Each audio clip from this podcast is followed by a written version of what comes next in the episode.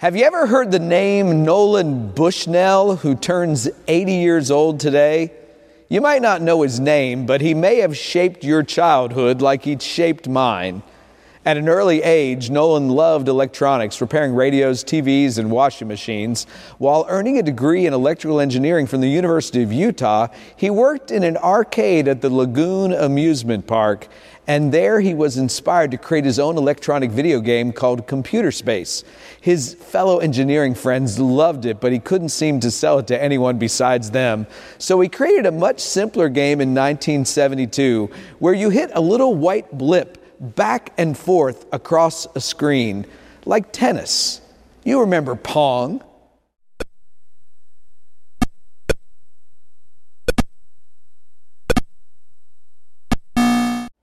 He scraped together $500 and started a company called Atari, which in Japanese means you are a target or prepare to be attacked.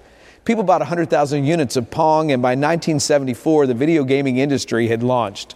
Soon, two former Atari employees named Steve approached Bushnell about investing in their home computer system that was built from borrowed parts from Atari and with the technical support of Atari employees. The Steves, Jobs and Wozniak, initially offered their design to Bushnell and Atari, but Bushnell wanted Atari to focus on arcade and home game consoles. Later in 1975, Jobs offered Bushnell a chance for a one third equity in their company. Bushnell said no. He said, I was so smart, I said no. It's kind of fun to think about when I'm not crying. And if you thought Pong was annoying, Bushnell also started Chuck E. Cheese. The Apostle Paul had watched that little white blip being hit back and forth between the people in the Corinthian church. People had become targets for each other. They were in high conflict, they were attacking each other. So Paul wrote them a cease and desist letter. Hear the good news from Paul's first letter to the Corinthians, chapter 1, verses 10 to 18 from the message. I have a serious concern to bring up with you, my friends. Using the authority of Jesus, our Master, I'll put it as urgently as I can. You must get along with each other. You must learn to be considerate of one another, cultivating a life in common. I bring this up because some from Chloe's family brought a most disturbing report to my attention that you're fighting amongst yourselves. I'll tell you exactly what I was told. You're all picking sides, going around saying, I'm on Paul's side, or I'm for Apollos, or Peter is my man, or I'm in the Messiah group. I ask you, has the Messiah been chopped up in little pieces so we can each have a relic all our own? Was Paul crucified for you? Was a single one of you baptized in Paul's name? I was not involved with any of your baptisms, except for Crispus and Gaius, and on getting this report, I'm sure glad I wasn't. At least no one could go around saying he was baptized in my name. Now, come to think of it, I also baptized Stephanas' family, but as far as I can recall, that's it. God didn't send me to collect a following for myself, but to preach the message of what He has done, collecting a following for Him. And He didn't send me to do it with a lot of fancy rhetoric of my own, lest the powerful action at the center, Christ on the cross, be trivialized into mere words. This is the good news according to 1 Corinthians. Let us pray. Gracious and loving God, help us to center on you and on your gift of sacrifice in the cross. Amen. Have you ever had a disagreement with someone that started out pretty well but went south awful quickly? Sometimes my wife and I have such disagreements. I know you can't imagine that. And when she doesn't understand what I'm trying to say, I once, or maybe more than once, have made the mistake of getting louder, thinking that might help her to see my point even more clearly. And then I try to really explain it to her so she can understand that I'm right, hitting the ball back into her court. But then she continues to disagree with me. It's no longer just a disagreement. I begin to see her as disagreeable.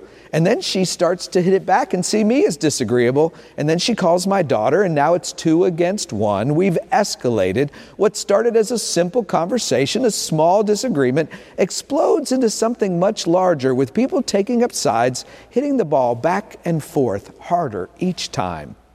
How did things escalate so quickly? Why does it sometimes seem easier not to get along than to get along? Paul writes the church at Corinth, I have a serious concern to bring up with you, my friends. I've heard that you're fighting amongst yourself. He implores them, you must get along with each other in the church, cultivating a life in common. As a Christian community, we're called to get along, to build each other up, because it is so easy to divide and take up sides rather than staying together and struggling through our differences. You may remember that they have done some interesting research about collaboration with chickens, of all things. Bill Muir studied chickens at Purdue University. He identified superstar chickens that produce more eggs than other chickens around them, but he found out the way that these superstar chickens do it. The way they produce more eggs is by pecking at the other chickens around them and making them nervous picking and pecking at them so much that it suppresses their egg production, leaving more resources for the super producing chickens. So they decided to try an experiment to see if it's possible to breed collaboration into chickens and to analyze the impact of that on their egg production. They split the chickens into two groups the aggressive super producers in one group and the kinder, less aggressive, medium producing chickens in another group. They bred them together for five generations and they took the best egg producers from each side to produce higher and higher egg production numbers. The results were pretty dramatic. The kinder chickens, after five generations, were healthy and productive, increasing overall egg production by some 260%. They called those the green zone chickens. Take a look at this picture. Here's what's left of the super producers. Hardly a feather left on them after all the picking and pecking on each other. During the experiment, these super producing chickens killed more than half of their fellow super producers, literally pecking their fellow chickens to death. And they called those red zone chickens. You ever find yourself in the red zone picking or pecking at others to protect what is yours, your side, your opinion? In the book Anatomy of Peace, we're reminded you can say the same thing to someone with a heart at peace in the green zone, and it will be heard very differently if you say the same thing with a heart at war in the red zone. We hear things differently when our hearts are at peace than when our hearts are at war. Now, that shift from green to red can happen in an instant. Sometimes we almost don't even realize that we've switched from the green zone to the red zone, from being at peace to being at war. You may have heard me tell this story before. It's a story that gets repeated in so many ways in our lives. A guy had promised his wife earlier in the week that he was going to mow the lawn at their house on Thursday night. When he got home on Thursday, he remembered that he also had a tennis match, and so the back and forth began. He told his wife, I'm going to mow the lawn, but I have a tennis match in a few minutes. He got out the mower and he mowed the lawn very quickly, about as quickly as you can cut the grass. After he was done, he came inside and he was running upstairs to get changed when his wife, with a heart at peace, just calmly asked, Aren't you going to edge? There was no edge in her voice. She just knew that in their household that when you mow, you edge. It was a simple fact. That's how they did things. She calmly asked him, Aren't you going to edge? And he did not respond in the green zone. He did not respond with a heart at peace. Without even thinking about it, getting defensive now, he hit the ball back to her so hard with a full backhand and he blurted, It doesn't need to be edged. In fact, I pushed the mower down extra hard on the edges. It'll be fine. She then moves from green to red and says, Fine. I thought we when we mowed, we edged, but that must have changed. And now there is an edge in her voice. She said, I'll do the edging while you're out playing tennis. And he yelled, I'll do it when I get back. Have you ever felt or seen that move from green to red, from war, from peace to war? After the match, the guy gets home. He's played the best tennis game he had in years. He beat an opponent that he'd never beaten before, and his wife serves the ball back into his court. She says, I'm glad you're home. I know it's dark, but aren't you going to edge? They've moved from hearts at peace to hearts at war, and it happened in just an instant.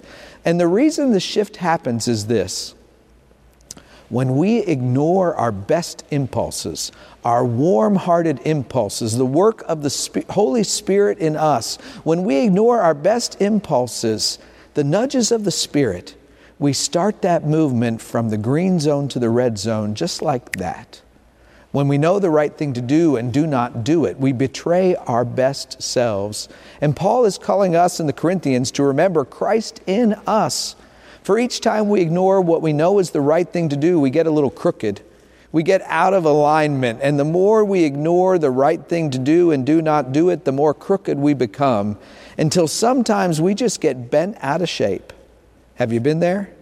And when we're bent out of shape, we begin to justify our actions, and then we try to align the rest of the world up with us as we try to justify ourselves. I imagine he got to the tennis court and told his opponent about how unreasonable his wife was being, and yet he was the one who promised to mow the grass. And when he double booked, he had to justify himself, trying to shift the blame to her. The more often we know the right thing to do and fail to do it, the more crooked we become. When we ignore our spirit led impulses, we begin to get crooked. Paul was worried about a church that was failing to get along with each other within the family of faith. People were bent out of shape, and rather than working to get along, they started taking up sides, saying things like, I'm a founding member of this church, or I joined back when Paul was the pastor here. Oh, yeah, I joined under Apollos, not me. I was baptized in Jesus' name and under that authority. So the Apostle Paul writes to his church, a church he loves, and says, You need to calm down. Take a breath, time out. Has the body of Christ been divided into little pieces so we can each have our own? No. Were you baptized in my name? No. You've lost your focus trying to justify your divisions, getting people on either side to try and line up with you and take your side. The Apostle Paul was so concerned about his church because they were trying to get everything to line up with them instead of remembering the power of Christ on the cross and lining up their lives with the cross. Maybe we need to ask ourselves Is my life lined up with the cross? Am I justified by faith? Is the sacrifice of Jesus at the center of my life, or am I busy trying to get everything else lined up with me as I justify my actions? Are you cross with someone in the red zone today, or have you been bearing the cross of Christ in the green zone? Now we all get cross with others at times, and Paul's saying, don't stay cross with people, but stay by the cross as you deal with people. Let the cross be the center of your life. Align with it, with that sacrificial love that brings people together. Have you been in the red zone lately, at home, at work, with someone that you love, or someone you barely like? We don't always have a heart at peace. Is there a place in your life where you need to move from red to green, from stop to go? We come this morning to partake of the gift of grace this morning that moves us from red to green, from separation from God and each other to the confession and forgiveness where God gives us peace. Maybe it's time to stop the back and forth like Pong and be the mature one that offers forgiveness as it has been offered to each of us in this holy meal. Come and receive the green zone of grace. And like that famous theologian Kermit the Frog once said, it ain't easy being green, but being green is good news to us and to those around us. In the name of the Father, and of the Son, and of the Holy Spirit. Amen.